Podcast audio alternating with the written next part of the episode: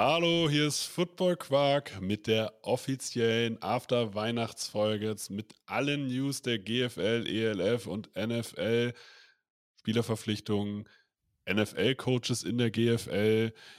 Die ganze ELF bedient sich irgendwie an den Stat-Leadern der GFL äh, und NFL-News. Ich bin ganz gespannt. Viel Spaß bei dieser Folge.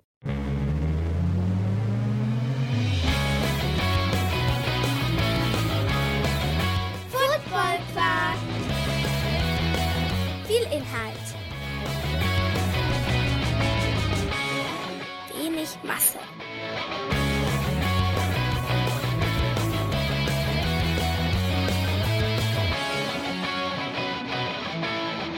Hallo Philipp. Moin. Das, das, kam, das kam noch aus ganz tiefster Weihnachtsseele. Hattest du schöne Weihnachten? Oh ja. ja das, ähm, um jetzt schon mal vorzustellen, wir haben jetzt in der, der Folge, wird es einen kleinen Delay geben. Also das merkt man jetzt schon. Aber wir machen jetzt einfach mal das Beste draus und gucken mal, wie wir da, wie wir da zueinander kommen. Deswegen, aber Weihnachten hat sich gelohnt, Weihnachtsmann war fleißig. Ja, doch, doch, doch. Wir sind reich beschenkt worden. Ähm, witzige Geschichte tatsächlich, die ich mitbekommen habe durch einen Polizisten, einen Befreundeten. Ähm, wusstest du, dass es in Hamburg am Bahnhof professionelle Tackler gibt? Nee. Ist wie da, was kann man da, also kann man sich da bewerben? Habe ich nämlich auch schon gedacht. Also es gibt Leute, die laufen über den Bahnhof und beobachten Leute, die Taschendiebstähle machen wollen. Und in dem Moment, wo die ja. zugreifen wollen, müssen die einfach voll, voll auf die zurennen und hauen die um. Das ist deren Job. Geil. Und da hat sich jetzt einer seiner Kollegen hat sich dabei jetzt verletzt. Aber das, das stelle ich mir tatsächlich relativ witzig vor. Wir hatten das hier mal in Hildesheim, ein ehemaliger Mannschaftskollege von mir, der arbeitet bei äh, Saturn und äh, da gab es auch einen Taschen, also jemanden, der da geklaut hat. Und das hat er mitgekriegt und dann hat er ähm, ihn auch getackelt, aber das war so ein richtig kläglicher Tackle. Das war so einer, er hat, also er war erfolgreich, ja, weil der andere ist dann halt so gegen ein Regal geflogen und konnte deswegen gestellt werden. Aber das war so ein Tackle, so mit der Schulter, nicht richtig die Arme drum. Und da hat er sich ein bisschen zu doll für gefeiert. Und äh, da haben wir uns dann als Mannschaft, obwohl er ja eigentlich was Gutes gemacht hat, äh, eher drüber lustig gemacht, weil er halt eigentlich nur Scheiße getackelt hat. Und äh, natürlich haben wir dann auch gesagt, dass er so auch im Spiel tackelt und das genau unser Problem ist. Aber hey, er wurde von der lokalen Tageszeitung auch geteilt und so und dafür sehr gelobt für, sein, für seinen Einsatz.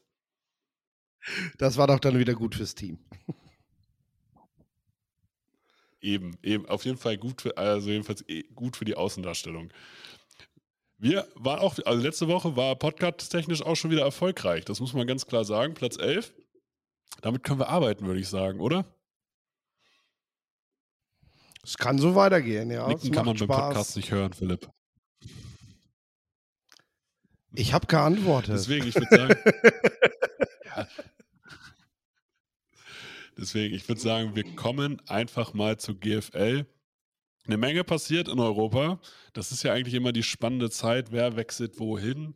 Jetzt, die New Yorker Lions haben auf dem europäischen Markt zugeschlagen. Sie verpflichten Javier Carrasco Sanz, der schon bei den Barcelona Dragons und Leipzig Kings gespielt hat und auch in Polen und Finnland erfolgreich und aktiv war. Jetzt als Safety für die New Yorker Lions aktiv und kann auch Running Back spielen. Ist auf jeden Fall immer gut, erstens Spieler zu, spiel, äh, zu verpflichten und Importe zu verpflichten, die A, die Liga kennen oder die Region kennen und B, äh, beide Seiten des Balls bedienen zu äh, können. Wir sehen es bei Xavier Edwards beispielsweise, das kann schon ein riesiger Vorteil sein. Dann kommen wir zur Verpflichtung, wo ich echt ein bisschen mit den Augen äh, äh, oder mit den Ohren geschlackert habe. Paul Alexander wird Head Coach der Dresden Monarchs. Der ist in Europa durch seine äh, so eine Pro Coach Network Academy äh, kein Unbekannter. War bei den Jets Titan Coach, war bei den Bengals in drei, innerhalb von 23 Jahren quasi alles, also vom O-Line-Coach über den Assistant Head Coach ähm, und war dann 2018 nochmal O-Line-Coach der Dallas Cowboys, bis er dann sozusagen angefangen hat, europäische Coaches zu coachen. Hat unter anderem Leute wie Jonah Williams oder Dillard äh, auf den Draft vorbereitet. Und ähm, das schon als Hausnummer, als Name für die GFL schon eine Wucht. Also so ein Headcoach mit dem Resümee finde ich schon stark. Ja, der hat ja jetzt auch ähm, in den letzten Jahren mit äh, den Spielern, die von Brandon Collier von PPI Recruits in den College Football rübergehen, mit denen er die bereitet er quasi auf ihre erste College-Saison auch vor. Die arbeiten sehr eng zusammen. Dadurch hat er diese Beziehung nach Deutschland, glaube ich, auch bekommen. Also diese ganzen Julius Welschows, Hero Canus und so, die sind halt alle irgendwie, ob, ob D-Line, beziehungsweise die Offensive Line, dann natürlich vor allem Lorenz Metz, äh, die, sind, die sind so durch seine Finger geglitten. Bemerkenswert fand ich tatsächlich aber, dass er unmittelbar nach der Veröffentlichung seiner Verpflichtung sich selber dazu hinreißen hat, ähm, bei Twitter zu schreiben, ja Leute, macht euch keine Sorgen, das Spielerprogramm, was ich da habe, kommt auf keinen Fall zu kurz. Ähm also ich sage mal so, das kann man, kann man natürlich diesen Spielern mitteilen und ähm, also das kann man denen auch so mitteilen, dass das jetzt nicht die halbe Welt mitkriegt, sondern indem man denen einfach mal eine private Nachricht schickt und denen sagt, äh, Jungs, kein Thema, ich bin zwar Head Coach, aber das Programm läuft weiter. Aber ist jetzt nicht unbedingt das Beste, wenn die Dresden, Dresden Monarchs quasi fünf Minuten nach ihrem Signing schon wissen, ja gut, aber ich bin nicht äh, Vollzeit hier. also ihr bezahlt mich Vollzeit, aber ich bin eigentlich, ich spare mir jetzt einfach einen Flug. Ich habe jetzt einfach kürzere Wege für mein anderes Programm. Vielen Dank dafür, liebes. Nein, ach, der wird, das schon, der wird das schon vernünftig machen. Und für Dresden ist es ja ein riesiger Mehrwert, jemanden mit so einem Netzwerk zu holen. Ja, natürlich. Also so war es auch nicht gemeint. Ich finde es halt einfach nur spaßig in dem Moment. Also das kann man, glaube ich, marketingtechnisch kann man das anders angehen, so eine Nummer. Ähm, aber dafür wird er ja auch nicht nach Dresden geholt, äh, sondern dafür, dass er halt ein guter und sehr erfahrener Coach ist. Ich habe schon andere Headcoaches gesehen, die bei auf Facebook-Pinwände sich bei Importspielern gemeldet haben und gesagt haben, äh, warum rufst du nicht zurück? Es gab da auch mal einen, der hat sich auf irgendeiner, auf irgendeiner Parkbucht mal quergelegt und so. Also das, äh, da stand das Auto plötzlich mitten auf dem Kreisverkehr. Äh, Soll es auch schon gegeben haben. Eben. Von daher, es gibt wohl auch Coaches, die mal verpflichtet wurden und die kurz vor der Saison entlassen worden sind. Ähm, wo man hinterher auch sehr, sehr glücklich war, dass, äh, dass, dass, dass es da so Umstände gab, die dazu geführt haben, dass man halt gesagt hat, ja, nee, wir lösen jetzt den Vertrag hier mal ganz schnell auf, weil das haben wir uns hier ganz anders vorgestellt, wie du bist, was du machst. Und übrigens, du hast noch einen zwölften Mann in deinem Playbook. Ähm, den solltest du für Europa vielleicht auch mal rausstreichen. Deswegen Kommen wir zur nächsten Verpflichtung, diesmal vom Verband. Philipp Sturzberg wird der Headcoach der U19-Nationalmannschaft, ein Mann, der GFL 1 und GFL 2 Erfahrung hat, sowohl als Defense-Liner als auch als Linebacker, hat sogar noch für die Hamburg Sea Devils NFL Europe gespielt. Ist auf jeden Fall in, somit auf jeden Fall ein Name, jemand, der auch Einfluss hat und dann auch äh, sozusagen die Gegebenheiten hier in Deutschland kennt. Und die erste Bewährungsfro äh, erste Bewährungsprobe ist, ist ein ganz schweres Wort, ist am Osterwochenende. Hier treten, tritt die U19-Nationalmannschaft nämlich gegen Frankreich an. Und das zweite internationale Spiel ist ebenfalls bereits geplant, nämlich im September. Das heißt, da geht's voran. Was sagst du dazu? Ja, das ist stark. Vielleicht findet man jetzt noch den Weg, solche Spiele irgendwie mit solchen NFL-Wochenenden zu kombinieren oder so. Ne? Das ist eben eben noch mehr Möglichkeit gibt für die Jungs, sich zu präsentieren, ne? dass viele Leute vor Ort sind. Aber ja, das ist ganz wichtig, dass es dort eine Plattform gibt. Genau, also es ist ja ein Riesenziel für Jugendspieler auf jeden Fall, äh, dass es eine Nazio gibt und dass es eine U19-Nazio gibt. Weil was ist geiler, als wenn du in dein letztes äh, Jugendjahr gehst, dann auf einmal körperlich ja auch dominant bist und dann sozusagen dich auch noch in eine Auswahl begeben kannst und da dann auch wieder einen guten Coach findest, der dich nochmal weiterbringt. Ja, ich sag mal so, du kannst ja jetzt auch nicht als Verband ähm, Mannschaften vorschreiben, sie müssten oder Vereinen vorschreiben, sie müssten eine Jugendabteilung haben, ähm, aber dann schafft es der Verband selber nicht, aus diesen Jugendabteilungen letzten Endes auch eine Nationalmannschaft zu stellen. Also ähm, so ist ja auf jeden Fall ein wichtiger Weg gemacht. Definitiv. Dann haben die Potsdam Royals finde ich, ne, ein krasses Signing bekannt gegeben. Janady Adams kehrt nämlich nach drei Jahren wieder zurück. Der war bei äh, Potsdam Royals sehr, sehr erfolgreich. Das ist ein ziemlich undersized Running Back mit unfassbar dicken Waden. Der war die letzten Jahre bei den Frankfurt Galaxy aktiv, hat, den, äh, hat im letzten Jahr zwar nur sieben Spiele gemacht, war dann verletzt, hat aber in diesen sieben Spielen immerhin 500 Yards und fünf Touchdowns gemacht.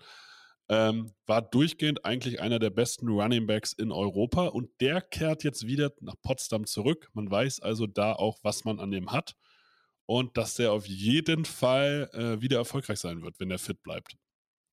Für die GFL auf jeden Fall auch wieder ein Name, der hat auf jeden Fall, macht Eindruck. Also den hätte ich jetzt sozusagen, dass der zurückkommt, hätte ich beispielsweise einfach nicht gedacht. Ja, das ist spannend, dass äh, Spieler eben auch aus der European League of Football zurückkommen äh, Richtung German Football League und äh, gerade Teams wie Potsdam scheinen da gerade sehr fleißig zu sein, wenn es um solche Spieler geht. Ja, genau. Also das ist halt jetzt sozusagen ja auch äh, von der Außenwahrnehmung her interessant. Geht alles jetzt nur in eine Richtung oder funktioniert das Ganze wechselseitig, was Spiele angeht? Weil von der öffentlichen Wahrnehmung her würde ich sagen, ist es eher so, dass man das Gefühl hat, es geht alles in eine Richtung. Aber anscheinend, wir sehen es ja jetzt zum Beispiel an dem Saints oder hier an, an Adams, gehen auch Spieler wieder den Weg zurück.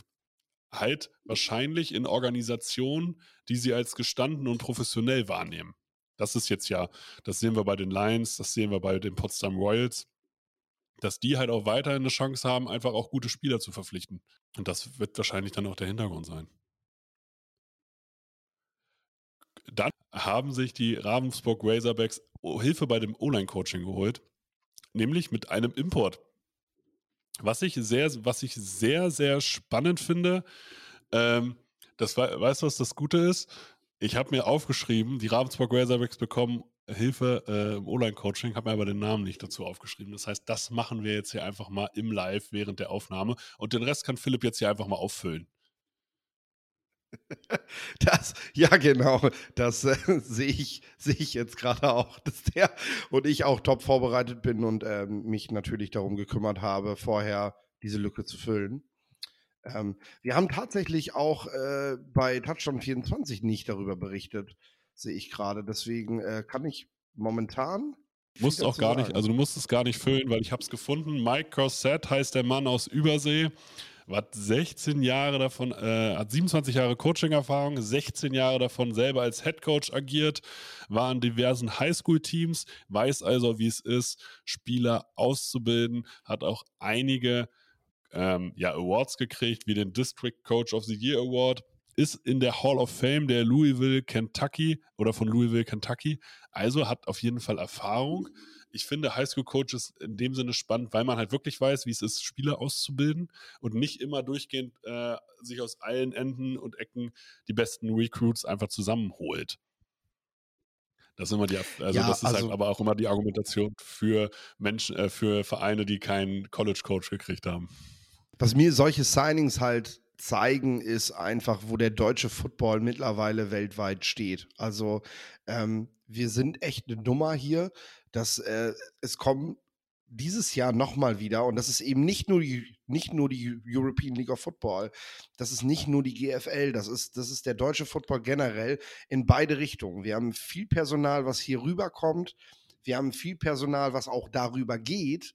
Also so viele, so viele Recruits an Colleges wie noch nie, weil die deutschen Spieler dort gefragt sind und eben auch nicht nur ähm, die schweren Jungs, sondern dann eben auch mal einen richtig starken Tight End zum Beispiel.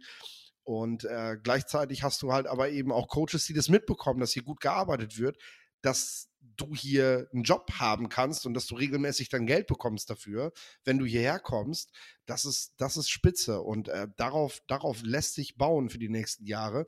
Man nimmt jetzt wirklich so diesen, ja, diesen kompletten Hype, nehmen, nehmen, nehmen, nehmen beide Ligen jetzt auch mit und die starten auch selber, ähm, nehmen, nehmen sehr viel daraus mit dass in Deutschland der Football in den letzten Jahren besser und besser geworden ist. Und äh, du hast es schön äh, formuliert, es ist nicht nur die GFL, es ist nicht nur die European League of Football, es ist irgendwie auch die komplette Gemeinschaft, dass man auch merkt, hey, hier ist auch einfach sehr viel Interesse am Sport. Und Definitiv. Das ist ja also auch, es gibt halt auch immer mehr, die fragen und sprechen. Ne? Genau, aber es ist ja dann auch immer interessanter, hey, vor wie vielen Leuten spiele ich dann eigentlich in Deutschland? Spiele ich vor 100 Leuten oder spiele ich vor 3000 Leuten? Und da muss man dann halt hinkommen, dass man dieses Event vor Ort möglichst noch am besten äh, vergrößert, damit dann halt Spieler sagen, ja, ey, das spiele ich gerne. Das ist für mich keine Hobbyliga mehr, sondern die äh, zumindest semi-professionell oder sogar sehr professionell. Also, ähm, wo dann halt auch das Zuschaueraufkommen überall an jedem Standort und nicht nur vereinzelt an einzelnen Standorten wirklich wahrscheinlich mindestens Drittliganiveau im Fußball erreicht. Ich habe jetzt neulich gesehen, äh, Alemannia Aachen ist natürlich ein Traditionsverein im Fußball, spielt mittlerweile Regionalliga, das ist vierte Liga, hat einen Zuschauerschnitt von über 9000 Leuten. Das ist krass.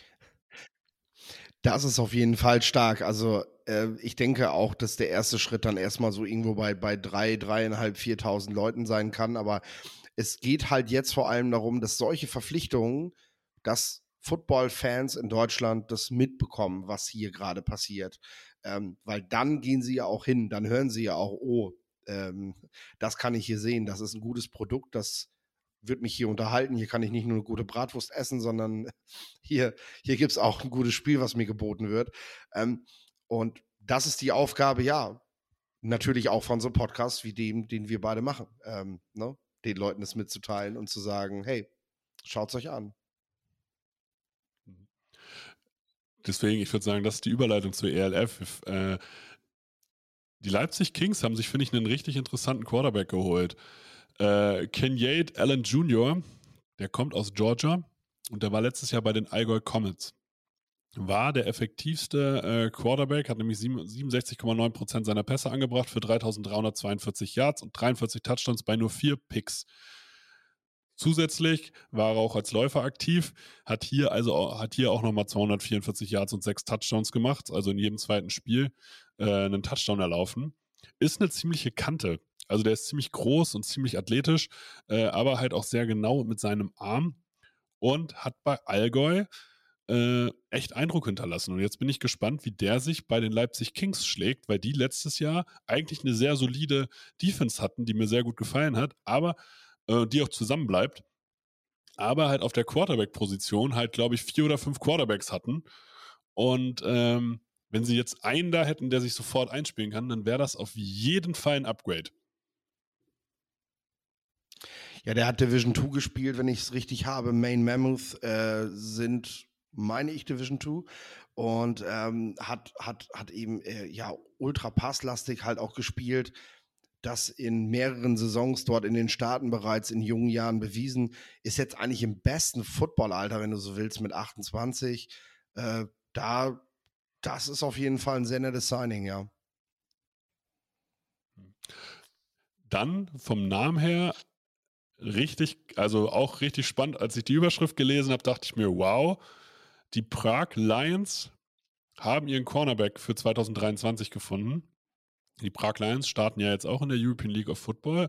Und dieser Cornerback hat früher bei den Alabama Crimson Tide gespielt und ist ein Two-Time National Champ. Sein Name ist Rockwear Lewis. Das Ding ist natürlich, den kennt in dem Fall kein Mensch. Aber der ist als Walk-On gestartet und durfte jetzt in seinem letzten Jahr zumindest elfmal in seinem Senior-Jahr das Spielfeld sehen. Hat dabei halt äh, sechs Tackles gemacht in Nick Sabans Team. Also der hat gespielt, ist natürlich kein Starter bei Alabama gewesen, weil ich glaube, Starter bei Alabama, die schaffen es in die NFL. Aber er es kommt alle, auf ja. jeden Fall erst, ja, äh, kommt auf jeden Fall sozusagen erstmal aus einer sehr guten Organisation. Jetzt ist halt die Frage, ist er es gewohnt, durchgehend auf dem Feld zu stehen? Das wahrscheinlich eher weniger, obwohl du ja schon denken musst, wenn er es, also zum einen will ich kurz was zum Thema Walk-On sagen. Ähm, wenn du dich an so einer namhaften Schule als Walk-On durchsetzt, also du hast kein Stipendium, du gehst trotzdem hin, du sagst, ich beiß mich durch jedes Training durch, ich will irgendwie, will ich, ich, ich, ich lass mich kaputt machen hier dafür, dass ich doch irgendwann eine Chance bekomme. Ich meine, er hätte ja auch einfach an ein, an ein kleineres College gehen können und er hätte dort vielleicht sogar eine Chance gehabt, irgendwie zu spielen. Also er hat auf jeden Fall die Competition nicht gescheut und hat da wirklich einen sehr, sehr schweren Weg gemacht. Das spricht auf jeden Fall für eine gewisse Mentalität. Äh, das sollte man ihm auf jeden Fall ähm, zurechnen. Und ähm, ja, wir haben letzte Woche schon drüber gesprochen. Kann er diese Belastung? Also klar, in der Highschool wird der Junge natürlich viel gespielt haben. Jetzt am College die letzten Jahre kaum noch. Im Training ist er dafür wahrscheinlich umso mehr auseinandergenommen worden, weil äh, die Jungs, die müssen halt, ja, die dürfen dann so menschliche Pylonen spielen, die Walk-Ons, und äh, ja, werden da ordentlich verdroschen auf dem Feld. Und das wird bei Nick Saban wohl nicht anders sein. Äh, ja, wird man sehen. Er sollte, sollte auf jeden Fall in der ELF ein Leistungsträger sein. Und äh, ja, zeigt ja auch wieder, er geht halt wieder den Weg. Also der Junge will Football spielen. Der hört nicht auf. Der, der hat sich bei Alabama nicht durchgesetzt, wollte sich aber an einer der größten Schulen des Landes durchsetzen ähm, und will sich halt weiterhin beweisen. Also wenn er gut spielt, kann man eben auch davon ausgehen, dass der natürlich noch einen anderen Weg gehen möchte und nicht in Polen bleiben möchte. Aber äh, ja, das muss man ihm jetzt erstmal zugestehen, dass der Biss hat. Mhm. Also äh, Prag ist Tschechien, aber die Prag, Frage Entschuldigung, ist, ich war in äh, Breslau. ich war, ich war Aber in Breslau. Leute, ich kann, ich kann, ich muss das sagen, ich kann aber auch Erdkunde. Also ich weiß schon, dass Prag in Tschechien ist. Ich war gerade in Breslau tatsächlich. aber wenn, wenn, spricht man, also ich meine, der hat bei Alabama gespielt. Er hat nicht viel gespielt, aber er wurde auch jetzt nicht vom Hof gejagt. Das heißt, irgendwas haben sie ja in ihm doch gefunden. Was sein, er wird zumindest einen sauberen Charakter haben. Und Ja. ähm, ich weiß gar nicht, also wie anmaßend, natürlich, er ist nicht Starter geworden, keine Frage. Er war auch nicht in der Rotation, aber er ist dabei geblieben. Ich weiß nicht, ob ich da als Walk-On, weil wenn er sich die ganzen Jahre jetzt sozusagen da etabliert hat, ob ich sagen würde, er hat sich nicht durchgesetzt. Das, so, das finde ich ist so hart formuliert, weil er hat ja irgend, er hat ja was erreicht. Naja, gut, wenn du dich aber bei Alabama durchsetzt, spielst du danach National Football League. Das ist, ist halt leider Ja, so. okay, Also ja, es tut mir leid. Also er, Ja. er, ne, er, er hat es er hat's am Ende eben nicht geschafft, auch wenn er hart dafür gekämpft hat. Also klar, das, das ist am Ende aber halt das Fazit. Und das ist auch die nackte Zahl, die da steht, warum er jetzt nicht in die National Football League in irgendeinem Practice Squad landet, weil der Junge halt nie gespielt hat. Und das ist das, das sind die harten Facts, die die Scouts in der, in der, in der höchsten Liga der Welt halt einfach auch berücksichtigen müssen. Ganz egal, wie, wie, wie nett und wie, wie, wie spitzenmäßig seine Mentalität dann ist. Ne? Ja, ist, ist schon richtig. Ich, also, ich wollte ihm damit nur noch mal ein bisschen Credit geben in irgendeiner Form. Vielleicht, es ist ja kurz nach Weihnachten, da kann man auch ein bisschen nett sein. Aber das war ich doch. Ich habe doch gesagt, wie toll seine Mentalität ist, dass doch er das. Ist doch, ja, ist doch gut. Wir, wir kommen zu den Vienna Vikings. Die haben letztes, äh, letzte Woche verpflicht, äh, die Chris Helbig-Verpflichtung veröffentlicht, dass sie einen Quarterback von den Potsdam Royals holen. Und sie bleiben nicht nur dabei, sondern sie holen sich auch Gary Panjanin, den Leading Running Back der GFL aus dem letzten Jahr.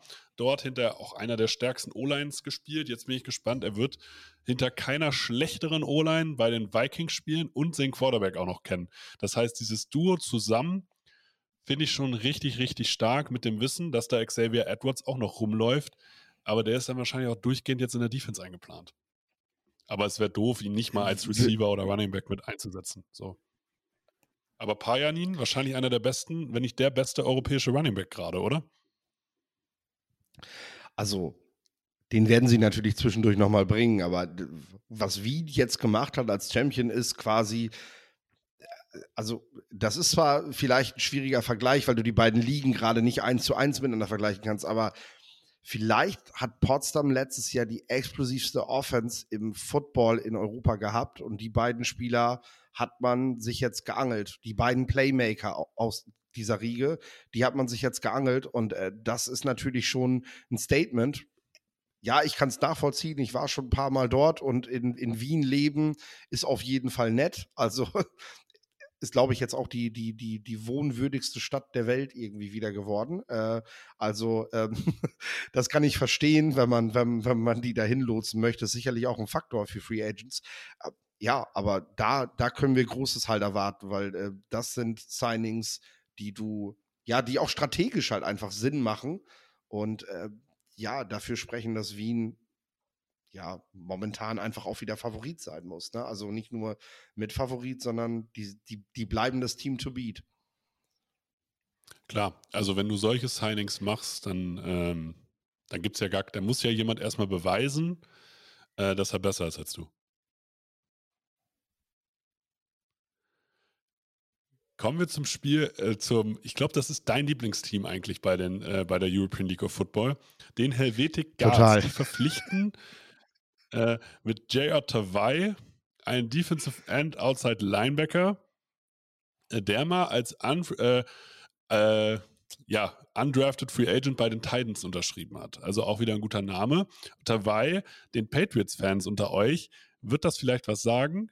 Der, äh, sein Bruder spielt nämlich gerade tatsächlich, also auch spielt auch relativ viel bei den New England Patriots. Er selber, also Jay Artawai, hat seine meist, die meiste Zeit eigentlich in der CFL gespielt. Trotzdem, aber ich glaube, Defensive End, Outside Linebacker, ich, ich, ich fasse das mal als Pass Rusher zusammen. Wenn du da jemanden hast, der dominieren kann, dann ist das schon mal sehr, sehr viel wert in der Liga. Wir sehen es an Kyle Kitchens beispielsweise. Ja, also Norm Chow bleibt sich da treu mit den Worten, wir müssen die Tragedies dominieren. Das ist ein Spieler, den du dafür holst. Gleichzeitig, wenn er, wenn er, also ich kann zu ihm weniger sagen als zu seinem Bruder, aber in der Regel sind, also sein Bruder ist auf jeden Fall recht athletisch, spielt auch viel Special Teams.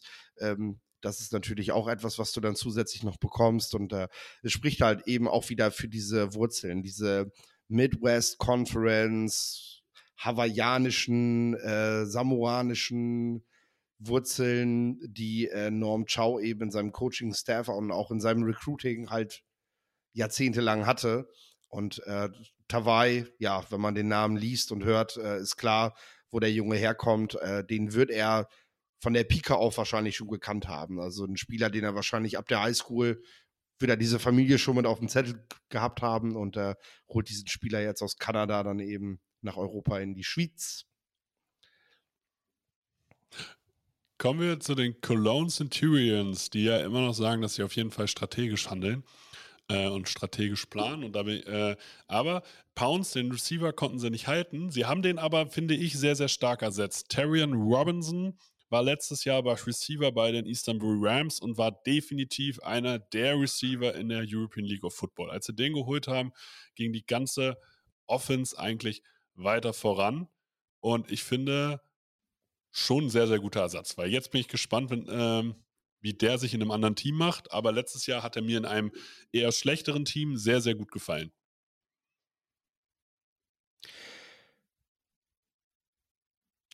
Kommen wir zu den Hamburg Sea Devils. Die haben ihren Quarterback verpflichtet, nämlich Preston Hare, Harry, der früher bei den Oklahoma Baptist Bisons in der D2 gespielt hat. Der wird der neue Quarterback der Hamburg Sea Devils. Das ist deshalb interessant. Letztes Jahr sind die Hamburg Sea Devils mit zwei Local Heroes, mit zwei Homegrown-Spielern, nämlich mit, äh, mit Mack und mit Seaside an den Start gegangen. Jetzt ändern sie das wieder und sagen, okay, davor das Jahr hatten sie nämlich Jadrian Clark. Wir holen uns wieder einen Import auf der wichtigsten Position des American Footballs und klingt vom Namen her, die Two Starter, ähm, erstmal gar nicht so verkehrt. Was sagst du dazu? Ja, wir holen uns auf jeden Fall ein neues Gesicht. Also wir sammeln jetzt nicht eines der bekannten Gesichter aus äh, GFL oder aus der AFL ein, sondern wir holen einen komplett neuen Quarterback, zeigen damit, dass wir, dass wir dort Ties, dass wir dort ähm, ähm, wahrnehmen, was dort drüben passiert und, und dort Spieler kennen, die wir neu dazu holen können. Ja, und gleichzeitig äh, geht mit den Sea Devils jetzt auch das letzte Team der European League of Football weg von ja, nationalen Quarterbacks, sag ich mal. Deutsch wäre hier das falsche Wort, weil wir natürlich auch Teams aus Tschechien und aus Polen haben, Österreich sowieso und so weiter.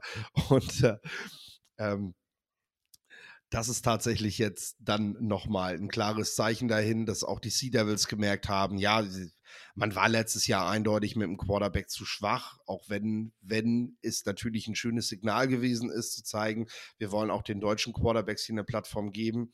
Äh, aber vielleicht kann das eher was für die GFL sein, dort nochmal eben die, die deutschen Spieler und vor allem die jungen Spieler auch zu pushen, zumal die ihre, äh, ihre, ihre Fähigkeit dann eben auch an ein College zu gehen nicht verlieren, wenn sie in der GFL spielen. Ähm, und in der European League of Football kommen dann halt die Imports, die Profis, wenn man so will, dann eben ans Werk. Klar, das kann ja ein Weg sein. Also das definitiv, den ich auch äh, wahrscheinlich so unterstützen würde. Und, ähm, und der wahrscheinlich auch den Strukturen und Wurzeln der jeweiligen Organisation, egal ob ELF oder GFL, wahrscheinlich sogar noch am gerechtesten werden würde. Ja, also das müssen junge, junge äh, junge Spieler müssen das bedenken. Also es wird zwar immer wieder gesagt, so, nee, wer in der European League of Football spielt, darf auch ins College, aber ich habe das jetzt häufiger in diesem und auch in anderen Podcasts schon gesagt. Und ein klares Dementi von der European League of Football oder mir zu sagen, das darfst du nicht behaupten, gab es noch nicht. Also wird wohl noch mehr dran ja. sein, ähm, als, als die European League of Football da gerne möchte. Also wer jung ist und wer den Weg noch an College gehen möchte, darf kein Profi sein. Und äh, das geht momentan nicht in der European League of Football. Das geht eben nur, wenn du das in Deutschland machen willst, in der German Football League oder tiefer, ähm, wenn du halt gesehen werden willst und äh, dich für die Colleges bewerben möchtest. Dann haben die Sea Devils aber auch gleich, äh, was braucht ein Quarterback? Er braucht eine krasse Anspielstation. Und mit, mit, mit Malik Stanley kommt ein sehr, sehr krasser US-amerikanischer Receiver von den Wrocław Panthers aus Polen nach Hamburg.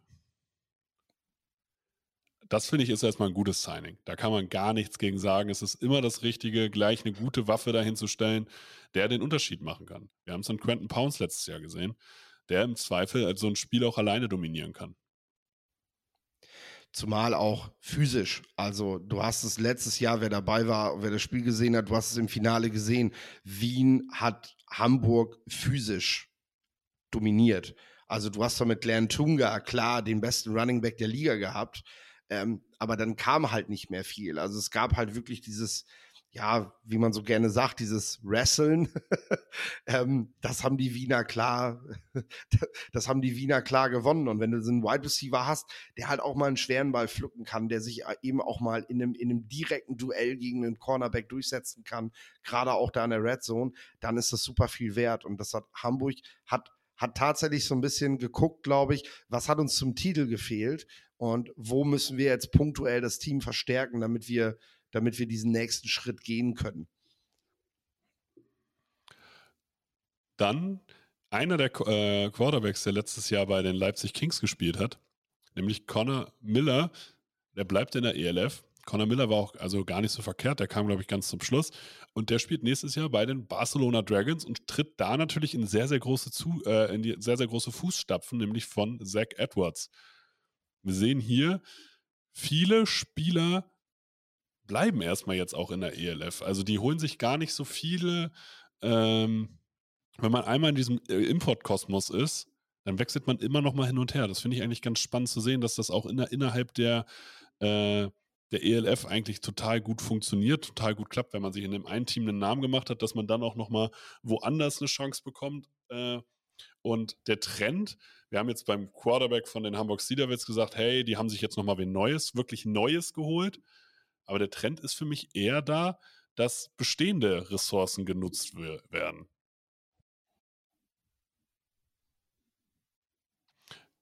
Kommen wir zum Spiel, äh, zu, zu, den Rheinfeier, zur Düsseldorf Rheinfeier. Die haben sich jetzt nochmal sehr, sehr stark verstärkt mit dem O-Liner Lerner Wiegand. Der letztes Jahr von den Cologne Centurions war Starter, war Clearcut Starter, war auch All-Star. Und wir sehen, dass auch hier wieder der Weg zu Rheinfire ist kurz. Und mit dem Coaching-Staff, den Rheinfire mittlerweile hat, was O-Line-Coaching angeht, was Linebacker-Coaching angeht, was Tom Sula angeht, was Riding als OC angeht, sowas zieht. Und die besten Spieler, gefühlt da aus der Region, finden sich komischerweise jetzt gerade alle bei Rhinefire ein. Und wenn wir schon mal jetzt sozusagen, es ist natürlich äh, sehr, sehr Early Bird, aber wenn ich dich Du hast Wien natürlich schon als Favoriten genannt, also aber mein zweiter Favorit gerade in der ELF wäre Winefire. Was hast du? Ja, also Hamburg musst du halt jedes Jahr mit auf dem Zettel haben. Ähm, schon alleine, weil sie halt auch diesen Status haben als, als, ähm, ja, als, als Heimteam der Liga selbst quasi. Ähm, werden sie auf jeden Fall dort immer wieder mit dabei sein. Und ähm, Rheinfeier ist für mich dann, das war aber auch die Ansage praktisch äh, mit Saisonschluss von Rheinfeier, also ab dem Moment, wo, wo, wo, wo sie die Playoffs nicht geklincht haben, war eigentlich schon klar, okay, jetzt werden die Weichen gestellt. Nächstes Jahr, Jahr 1 war jetzt so ein bisschen so zum Eingrooven und Jahr 2 wird jetzt das Jahr, wo Rheinfeier halt wirklich wieder ganz vorne mit dabei sein wird, weil der Name das halt auch braucht und die Region auch braucht. Und äh, das kann dem Football auf jeden Fall nur gut tun, wenn äh, gerade in der Region, wo dann eben auch das Endspiel stattfindet, ja, mit das stärkste Team der Liga sein wird. Aber wie gesagt, Wien ist momentan immer noch die Hausnummer und äh, da bleibe ich auch, weil die einfach noch mal fester ein eingespielt sind. Und äh, man darf auch nicht vergessen, wie viele Verletzte die letztes Jahr hatten und trotzdem Nummer eins gewesen sind. Viele Spieler sind da geblieben, noch bessere kommen jetzt dazu. Das bleibt für mich halt aktuell weiterhin der Top-Favorit. Das war für mich die ELF. Kommen wir zur NFL. Hackett ist raus bei den Denver Broncos. Coach Nathaniel Hackett nach nicht nur nicht mal doch nach 15 Spielen, nach nicht mal einer Saison ist Nathaniel Hackett nicht mehr Head Coach. Man hat es seit Wochen irgendwie gedacht, okay, nach der Saison wird es passieren. Jetzt nach dieser Klatsche, um es deutlich auszudrücken, ähm, dass Baker Mayfield tatsächlich für ein Zero-Punch-Spiel gesorgt hat, ähm, haben die Besitzer gesagt, okay, das hat hier keinen Sinn. Und es ist nur fair allen gegenüber, wenn wir Hackett jetzt schon von seinen Aufgaben entbinden. War abzusehen? Also ich habe gestern noch den Tweet gelesen, sogar Mark Trestman hat bei den Bears mehr als ein Jahr geschafft. und äh, das äh, will wirklich was heißen. Also es spricht tatsächlich nicht für Nathaniel Hackett als Headcoach und es wird seiner Reputation auch mehr als geschadet haben, diesem, ja, diesem Jahr jetzt. Äh, denn das haben Headcoaches ein, einfach noch nie hin, hinbekommen gefühlt. Es sei denn, sie haben irgendwelche, ja, Sexual Abuse oder was es da alles gewesen ist, halt irgendwelche Sachen abseits des Platzes gehabt und das ist bei Hackett ja alles nicht Thema gewesen. Wir haben zu den Gründen schon was gesagt, dass er halt einfach nicht der Head Coach des Teambesitzers gewesen ist und äh, dementsprechend dieser Move halt gemacht werden kann. Ähm, ich bin gespannt, ob er jetzt relativ schnell wieder als Offensive Coordinator bei den Packers anheuert. Die haben dort nämlich eindeutig Probleme und würden sich, glaube ich, das alte Play Calling sehr schnell gerne wieder zurückwünschen. Es wäre mit dem Personal, denke ich, auch relativ zügig umsetzbar. Ähm, und äh, könnte dann, wenn Hackett denn nicht tatsächlich jetzt erstmal ein paar Wochen frei braucht, nach diesem, nach diesem Debakel, was auch nachvollziehbar ist, tatsächlich nochmal Auswirkungen auf die Playoffs haben. Zumal Hackett dann auch ein Offensive Coordinator ist, von dem du weißt, der wird auch die nächsten Jahre bleiben. Den wirbt man dann erstmal nicht als Head Coach wieder irgendwo ab.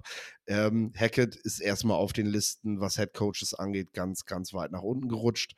Ähm, und es ist natürlich auch der Tatsache geschuldet, dass es halt immer, dass es gerade einen ganz berühmten Kandidaten halt auf dem, auf dem Markt gibt.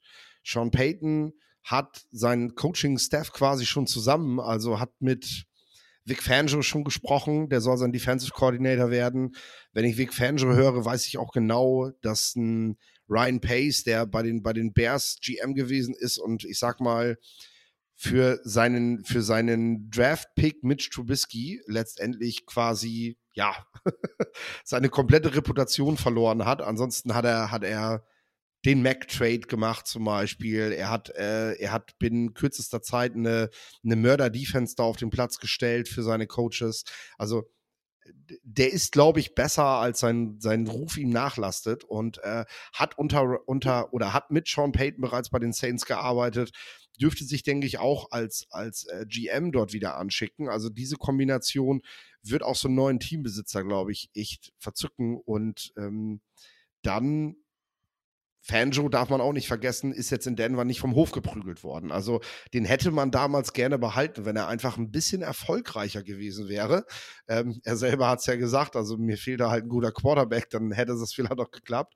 Ähm, der ist jetzt in Denver nicht in Ungnade gefallen. Auch, ähm, also es ist ja dann nicht nur der Teambesitzer, es gibt auch Minority-Besitzer, die, die quasi auch vor zwei, drei Jahren schon da waren, ähm, die da schon auch Mitsprache haben und dann eben sagen, ey, das ist ein, das ist ein super Defensive Coordinator, den äh, können wir gerne, den können wir gerne direkt wiederholen. Also, wenn sie Sean Payton kriegen, wäre das schon echt ein starkes Signing, was das Team das aber auch braucht.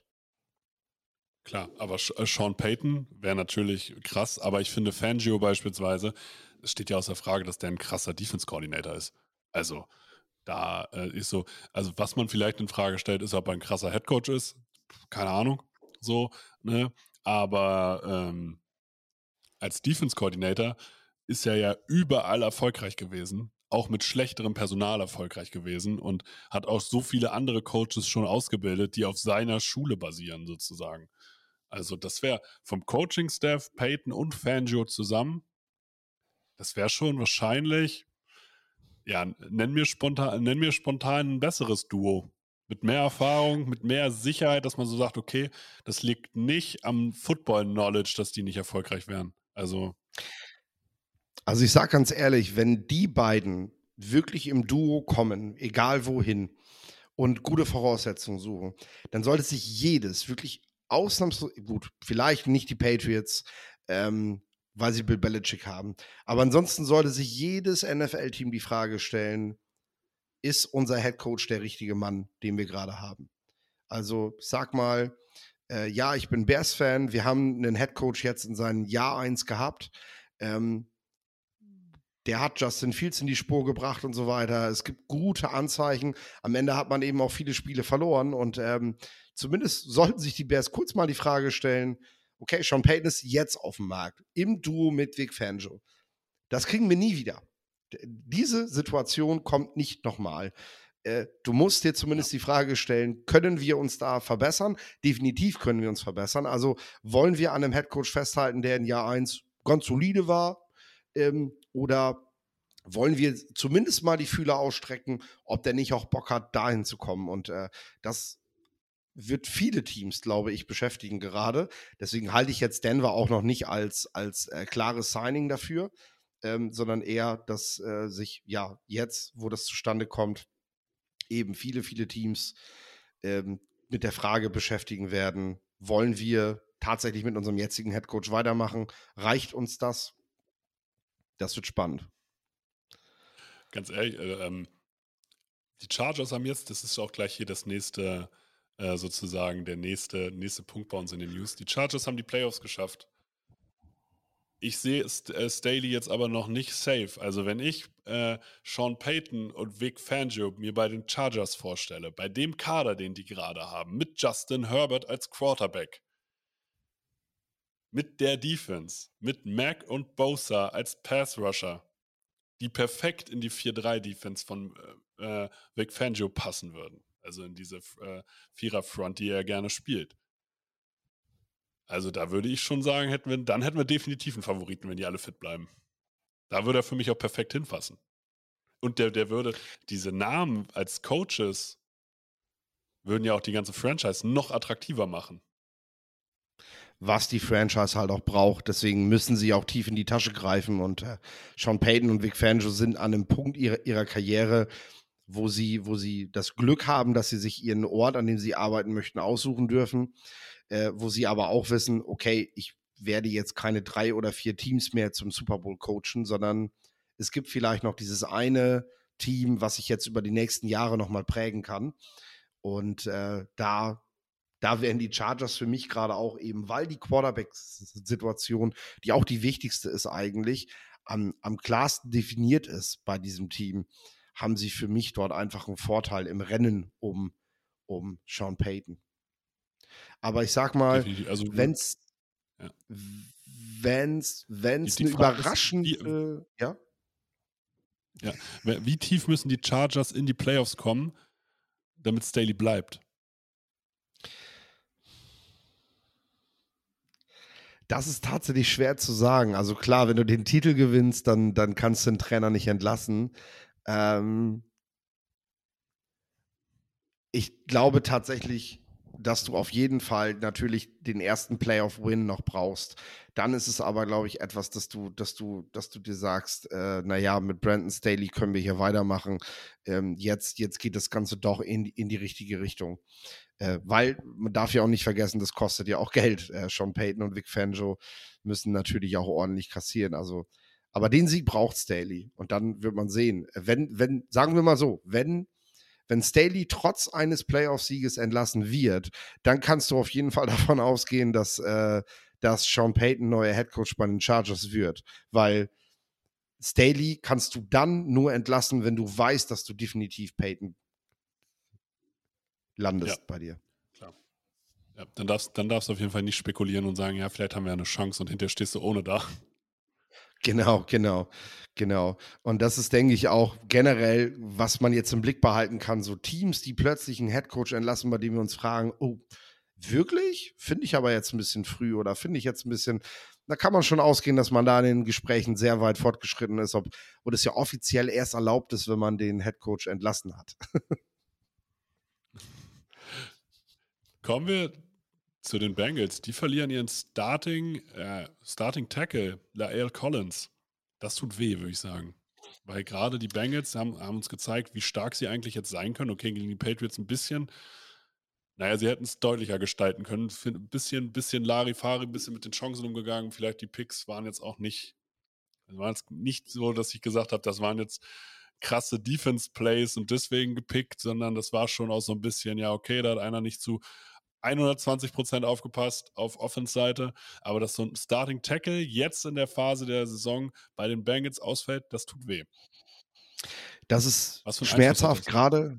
Ja, das ist schmerzhaft, gerade auch für ein Team, was letztes Jahr bekannterweise sehr dünn besetzt war. Und äh, sie haben zwar jetzt das Starting-Line-Up gefixt, aber das bedeutet auch gleichermaßen, dass, dass dahinter natürlich, also du kannst nicht beides, du kannst nicht Spitze und Breite in einer in einer spielfreien Zeit so verstärken, dass du damit zufrieden bist. Und wenn jetzt ein wichtiger, wichtiger Starter down geht, äh, dann hast du dort auf jeden Fall ein Loch. Und das kann tatsächlich in den Playoffs jetzt entscheidend werden. Vor allem nächstes Wochenende geht es direkt gegen die Buffalo Bills, auch um einen möglichen First Seed, um eine gute Ausgangslage für die Playoffs, die auch, wenn wir uns jetzt gerade die Witterung in den USA ansehen, mitentscheidend sein wird über das, was gerade in der AFC passiert, weil du hast du hast eine Conference vollgepackt mit, mit richtig starken Quarterbacks. Justin Herbert ist jetzt auch noch mit dabei.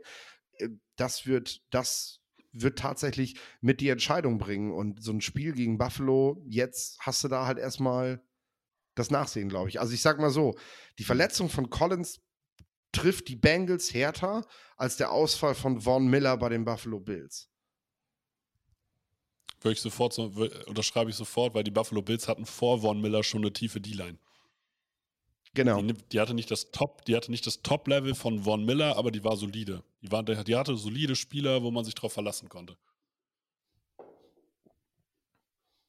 Und das, und das sehe ich natürlich bei, den, bei der Bengals O-Line jetzt in der Tiefe einfach nicht. Kommen wir zu einer traurigen Nachricht. Ronnie Hillman erliegt mit 31 Jahren im Krebsleiden. Sowas finde ich immer schrecklich, weil 31 ist einfach gar kein Alter. Nee, ist krass. Gerade wenn man. Ja. ja jetzt und da müssen wir es auch erwähnen: Franco Harris verstirbt mit 72 Jahren. An dieser Stelle jetzt schon äh, mein herzliches Beileid an alle Angehörigen. Äh, weil egal in welchem Alter, aber das, das sind immer schreckliche Nachrichten. Aber ich finde, gerade in so jungen Jahren wie 31 ist das noch mal, hat das immer so einen Beigeschmack, dass ich mir immer denke, so, das trifft mich noch mal härter, muss ich sagen. Ja, auf jeden Fall. Und es ist halt bei beiden, also wir, wir, wir sprechen jetzt ja auch nicht jeden Trauerfall in der National Football League hier im Podcast durch. Aber ich finde, bei beiden haben wir jetzt auch so kurz vor Weihnachten nochmal, ja, das bekommt nochmal eine andere Tiefe. Gerade auch, wenn man bedenkt, Ronnie Hillman jetzt schon der zweite Spieler aus dem letzten Denver Broncos Super Bowl Team.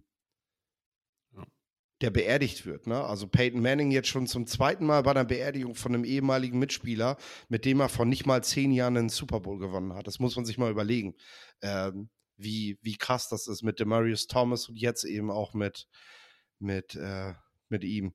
Und ähm, bei unserem, bei unserer Steelers-Legende ist es ja so, dass der quasi, ja, der sollte jetzt am Wochenende seine Auszeichnung äh, bekommen von den Steelers.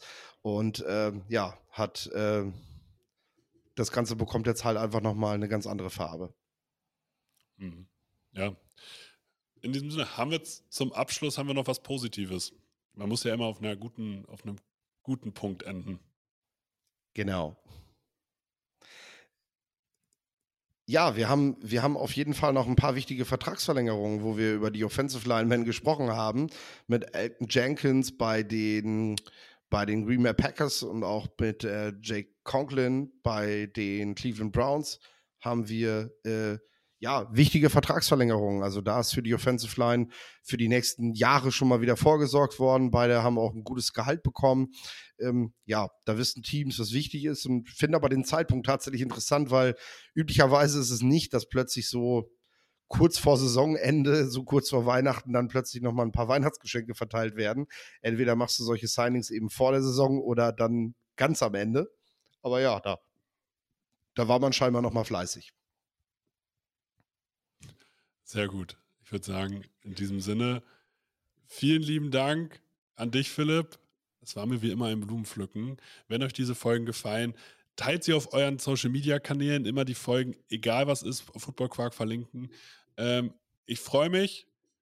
Wir hören uns bald wieder. Und äh, das letzte Wort hat wie immer Philipp.